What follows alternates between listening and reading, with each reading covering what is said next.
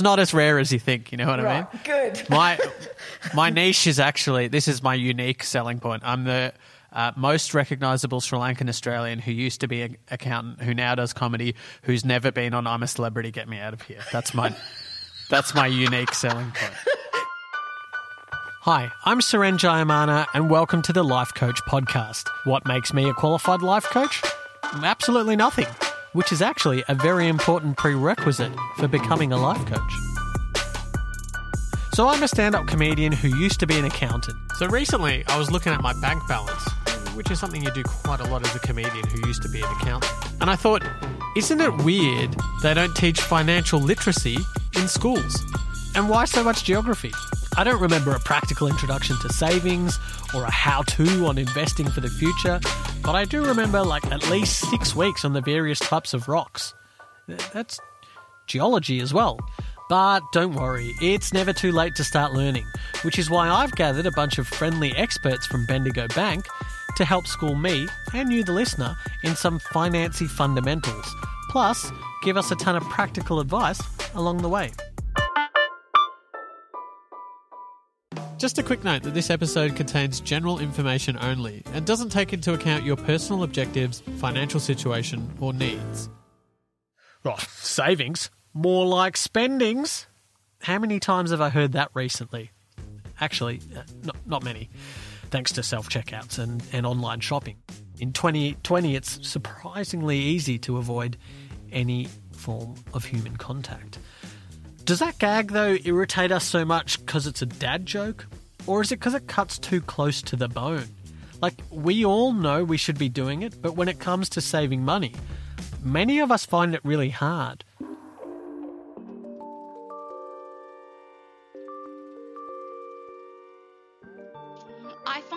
Find saving really hard if I am able to actually see the money in my bank account. I need it to be out of sight, out of mind. Once you do dip into your savings, like I find you make a habit of it. I spend stupid money on stupid things all the time. All the time. Uh, spending money on dumb shit is the number one uh, hurdle to saving money. Yeah, man, like this uh, this shirt, I bought it off eBay for thirty-five dollars. I don't need it. I don't really even like the Rajasthan Royals. I saw it and I wanted it, and so I bought it. So I'm basically living paycheck to paycheck, easy. Yeah. All of my income is gone almost immediately paying for things that need to be paid for. And then there's only a very small amount of money left that's just for living, let alone for saving. I would say the hardest thing about saving is probably the emergency expenses. That Things like when you forget your keys inside and you're locked out. the little incidental things that come up throughout the week, like a little coffee at work, a few beers on the weekend, uh, a meal out with friends. There are too many opportunities to spend your money. Not having a goal to save towards. Um, this sort of nebulous concept of having savings uh, doesn't really doesn't really work for, for me in like a sort of mindset sense. What are you saving for in this current climate? You know, are you saving for a life that, as we know it, may not exist? I think it's a very big question for me because saving is like, what are you saving for when you are so uncertain about what the future holds? Today I'm sitting down with Aggie Poliafico, who has spent the best part of 20 years empowering people to take control of their savings. And the good news is, it doesn't have to be as hard as you think it is or mean sacrificing quality of life. Aggie Poliafico, thank you and welcome to the Life Coach podcast. Thank you. It's a pleasure, an absolute pleasure. For starters, I was keen to understand why we even need to save. Like, what the actual heck is a rainy day? And why should I care? I'm not a farmer. I love the farmers. Let them have some rain.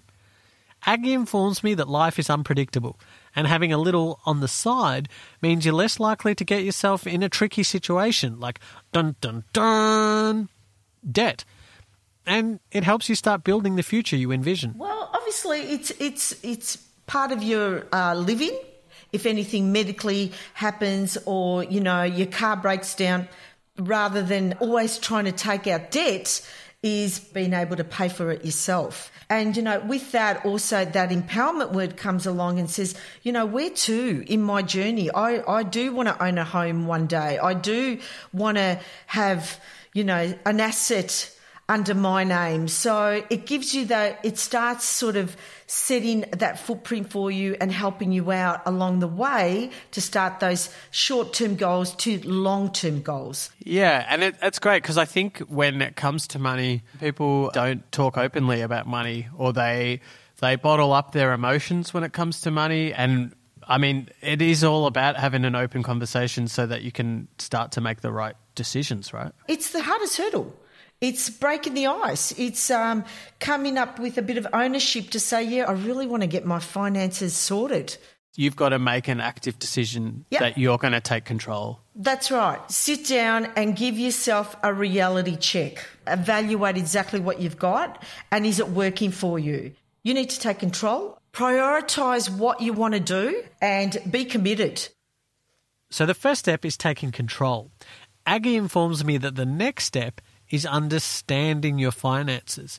And she put it in really simple terms that even I could understand. Are there, do I need to, to know how to use a spreadsheet? What spreadsheet? Are we talking about a budget spreadsheet? You better not be talking budget spreadsheets here. What Okay, spreadsheet? that's good news. That's good news. that's what I wanted to hear. Good, Was it- okay. simple. Make it simple, Suren, please. She made it really, really simple for me. It's really, really simple. It is really simple. There's three tiers to this. Um, necessities, discretionary, and then savings. You know, you've got to sit down and go, what's your needs versus your wants? So your needs, it's a must. You look at your income and you go, okay, this is what I need to pay, whether it's rent, bills, uh, living, because you certainly need to eat, um, and then it's versus your wants. Do I sound like a banker? Have I sounded like a banker now, Suren? I mean, if you do sound like a banker, then I feel like I've misjudged bankers. Okay, all right, okay. I'll, I'll put it that way. Right, good. You know, I think this might actually be really simple. I just got to make sure whatever's coming in is more than whatever's going out. To understand what's going out, I track all my spending, everything that comes out of my wallet, my bank account, my credit card. So then I just break that down into my needs and my wants. Things I can't live without rent, transport, medical costs, bills, food well, they're needs. And spending going towards making life more enjoyable that I could live without, well, that's a want. And it's my wants where I can start to take control. So when it comes to my money, I'm like some sort of reverse bouncer. My job is to intimidate anything trying to get out. Oh, not tonight, buddy. And no, I won't be swayed by those fancy shoes. It was seemingly inevitable, but you can't talk about saving without mentioning those dreaded S and B words. You know those words when you say sacrifice, budget, I don't know, those those scary Yeah, words. these are the, the they're scary words. Yeah, That's why people avoid the conversation. Yeah. You know, you do need to live life and uh, enjoy. You still need to, to live. You still need to go out and have dinner every so often, by all means. Make it really simple and don't be hard on yourself.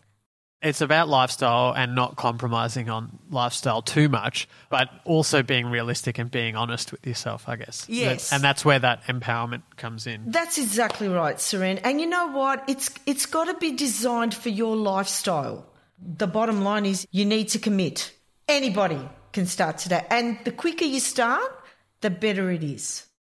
There you have it. It all comes down to commitment. Commitment to your savings, of course. This isn't a relationship podcast. Who am I? Esther Perel? Do you have any practical tips around that that people can start doing now? The first tip is is um, start automating some of your direct debits. If you can get your employer to to sort of get a piece out of you know a chunk out of your income and get them to put it into another account for you, so you don't see it, you don't feel it. Um, start automating your payments like your credit card payments have them set up on a monthly basis. So you've got no excuse. You know for a fact that once a month that credit card's going to be paid out or that like that you know that monthly payment is going to come out of your income. So um, set some automatic payments up and commit to them. That's a really great way to start in terms of doing Yeah. that I've done that in my experience, and I think it does. It, it actually helps with the idea of once it's in there, you can't touch it, kind of thing. That's right. because it's all it just goes in and automating your bill payments as well. It forces you to really understand what's going in and coming out. Mm, exactly.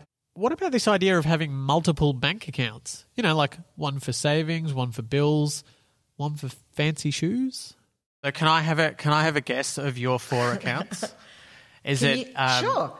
So Aggie's savings, I'm going to say, is the name of the first account. Yep. Um, Aggie's uh, uh, kids, Aggie's kitty, and Aggie's coffee. Is that right? Bingo! You've Yeah, got there it. You, nailed it. My my kitties for my shoes. I love shoes. So when I have a crappy week or you know I need a bit of retail therapy, the first thing I go and do is go and buy shoes. Now So- you are sounding like a banker. Well, there you go. I can't do more than three, four accounts. You've got guys out there that have got an account for everything. So up to seven to eight accounts. One for travel, one for bills, one for drinking on Friday night with the boys. You know, all those, and it works. It's all about what works for you, but uh, um, I certainly do recommend that you at least should have three um, necessities, discretionary, and savings. Three accounts? What am I, Martha Stewart? What am I, Rene Rivkin? What am I, that guy from Billions? Hopefully, across those three references, I've managed to cover every demographic listening. But actually, three accounts is totally doable. There are people listening to this, I guarantee you, who have five Instagram accounts. You can do three bank accounts. Well, uh, this is my eating Instagram, and uh, this is my cooking Instagram, and uh, this is this is my dog's Instagram, and and this is my dog's cooking Instagram. An everyday account for necessities. Keep lifestyle spending in a separate account, and put my savings in another account where I know I won't touch it. You know what, Aggie? You're a genius.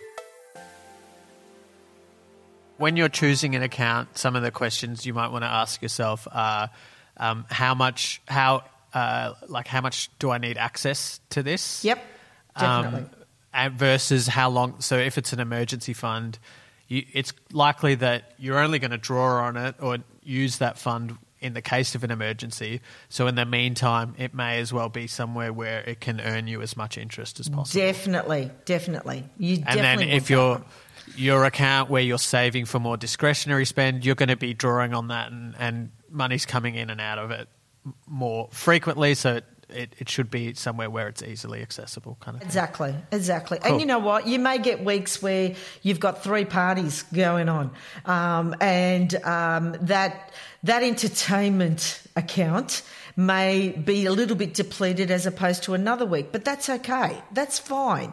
Um, but you're certainly playing with that money, um, you know, that you've got put aside for, for your discretionary, for your entertainment. The rule of thumb written down is, you know, 20% of your income should be going into savings. Sometimes you could read that's too high for someone that's never done it before. Don't make it tough. Um, you know, but certainly have that goal at the end and say, yep, you know what, I can't do 20 right now, but I certainly can put 10% of my savings in a, a way that it, it's going to be an emergency or some, or, you know, something that I'll, I'll need down the track. The 20% or 10% rule is a pretty good framework for your budget, depending on your earnings, and there are ways to help you progress. Some savings accounts let you round up your daily transactions to the nearest dollar or $5, with the change then going directly into your savings account. Remember, the average Australian spends about 34% of their food budget eating out, which equates to around $1,600 a year. So if you can eat out less, that's money in the bank. It's almost like uh, the New Year's resolution. People set these outlandish resolutions and then they inevitably fail them. But if you set a goal that's challenging but not something that you can't achieve, That's maybe you're more likely to, to find it empowering and to be inspired to kind of reach that. I love that Um, word, Suren. Empowerment. I love that word. Bottom line, the whole mantra, the whole foundation to this is make it achievable. In terms of lifestyle, it, do you have a magical number for how much people should be spending on rent? Yeah, look, um, That magical number is, is, is all dependent on what income you make. Okay. So um, obviously, you come from Sydney, I come from Melbourne. Your rent would be crazy. It too, Aggie? You're going to go all Melbourne on me now? You're going to trash Sydney just like all the people. Oh, you said rent would be crazy. Well, yeah, it is. Thank you for your understanding. You really need to look at it and go, okay, if this is the income I'm making and 80% of that income is going on rent, why would you do that? Go 15Ks more out and get yourself the same type of home, but without the beach view, for example, until you can afford it. Yeah. Yeah, So it, yeah. it's like making a small compromise so that you know down the track you can you can open up the door for that lifestyle Exactly. kind of. You're lucky you didn't say sacrifice. I like the I word compromise. You're com- lucky. yeah, yeah. I, I, sacrifice was at the top of my tongue, but I was like, no, I can't say it. no, you're not allowed to say that. Um, Definitely.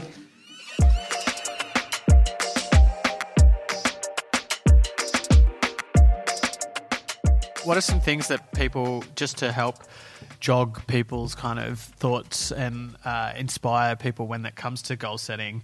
Uh, what are some priorities you think people should have in mind? Um, Okay. Well, the first the first thing they should be doing is they certainly need to be looking at if they've got existing debt.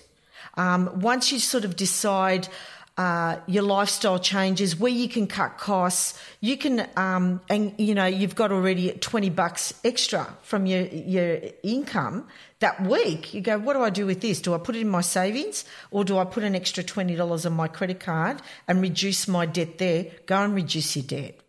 that's that's a real crucial first priority because um, there's no point having money in savings uh, if you're also accruing all of this interest on uh, on your credit card because the interest you're paying on your credit card is going to be way higher.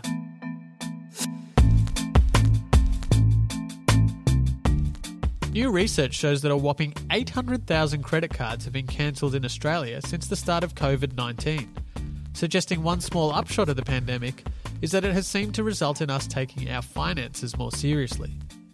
But there is still over $23 billion of credit card debt in the country, and it's something that can really hamper your savings goals. There are a lot of people out there that have got a lot of credit card debt. Um, and that to me should be part of your short term goal. Let's reduce that debt. Let's get rid of some of it um, because that's a really high interest that you shouldn't be paying. Um, and then uh, the the long term goal that you could be looking at is is something in in terms of buying a car or in terms of looking at say putting some money towards a, a house. Those long term goals. When I say long term, you're looking at between three to seven years. Um, it sounds so easy when we're talking about it, doesn't it? Ah, you know, this is what you need to be doing. But again, I just really want to make sure that our listeners um, understand please don't be hard on yourself on this. There's no right or wrong. You know, don't go actually thinking, oh my goodness, what am I doing here? If I can't get to this, I haven't achieved this. No. If it takes you three months longer to do it, let's take three months longer to do it. But um, you certainly you certainly put yourself in the right track if you do take those baby steps. Definitely. Yeah, That- because I have that's a friend who had who took a long time to pay off his credit card debt, but once he started to see his savings balance go, it Mm. almost became a game to him, and he was just he just became obsessed in a healthy way, but he became. It was exciting to to watch that balance grow, and it, and he became protective of it. But it, it it took that first mindset shift to get him to that. Exactly. It is a mind shift and it's a snowball effect, isn't it? So once you um, find that in the next three to six months, you're able to save $10 a week in your savings and you're liking the look of that balance, you go, I can now, I can push that $10 to $15 to $20 because I'm reducing my credit card. It struck me that Aggie's whole job was helping people do what she was telling me. I had no idea that was an actual job. I realised that getting help with this kind of thing was something that was attainable for everyone. Who should we be making an appointment with? Who should we be going to talk to? Start reaching out to the specific people that could assist you. Those specific people um, could be the specialised people like your bank manager. Build a relationship with your branch manager. Build a relationship with your branch, with the organisation that you've got your money sitting in with at that at that you know at the moment. Yeah, and it, it almost is like try not to think of it as this adversarial kind of relationship. They're there to help you. Um, so go to them and you can be open about your circumstances with them and, and seek guidance. Definitely.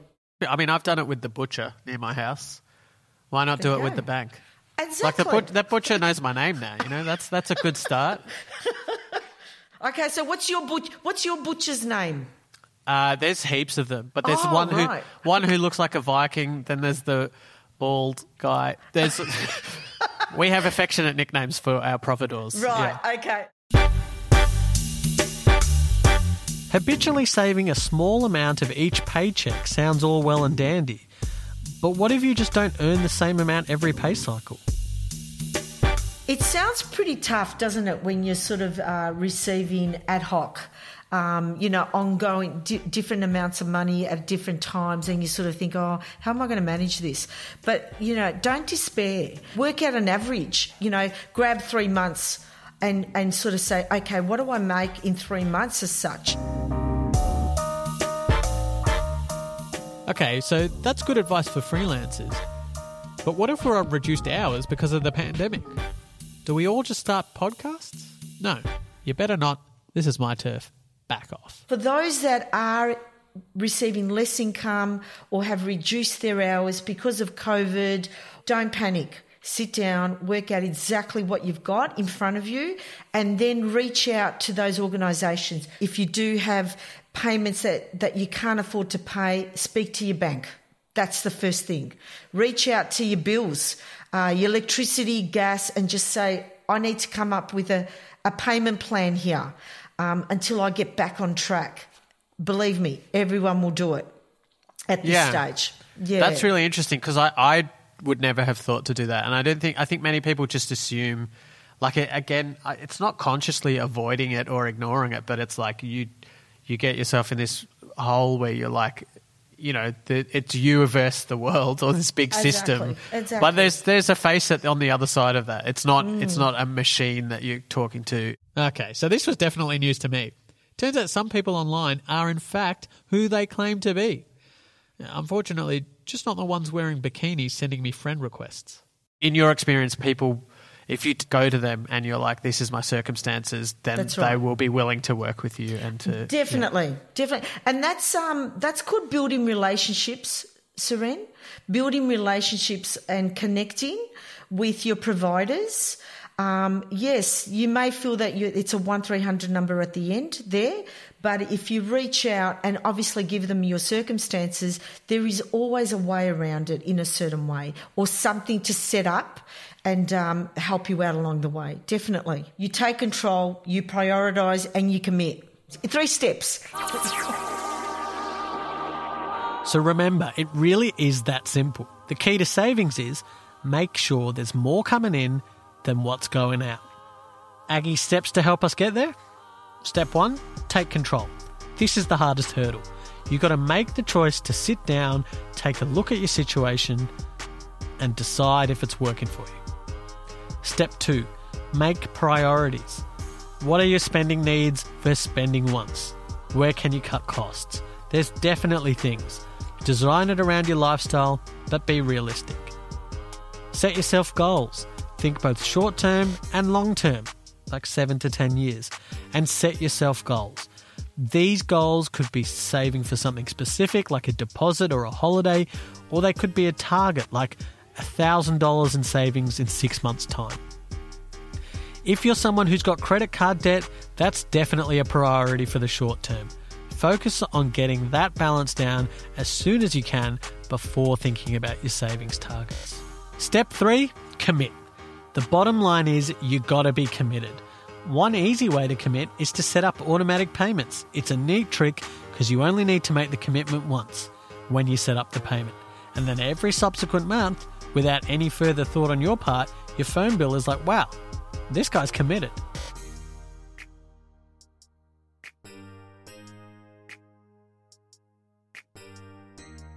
What would you save your last $20 for? You know, okay, this isn't going to sound cheesy, is it?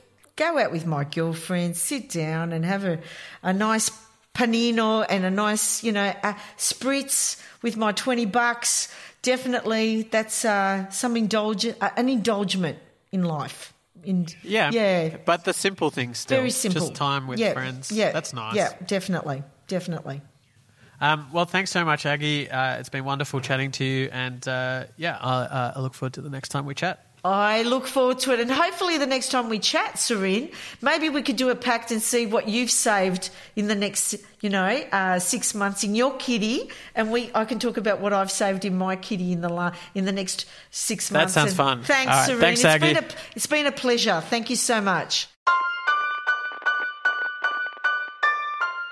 Thank you to Aggie and all our contributors. Don't forget to subscribe and follow us on Instagram at Bendigo Bank Official or tweet us at Bendigo Bank.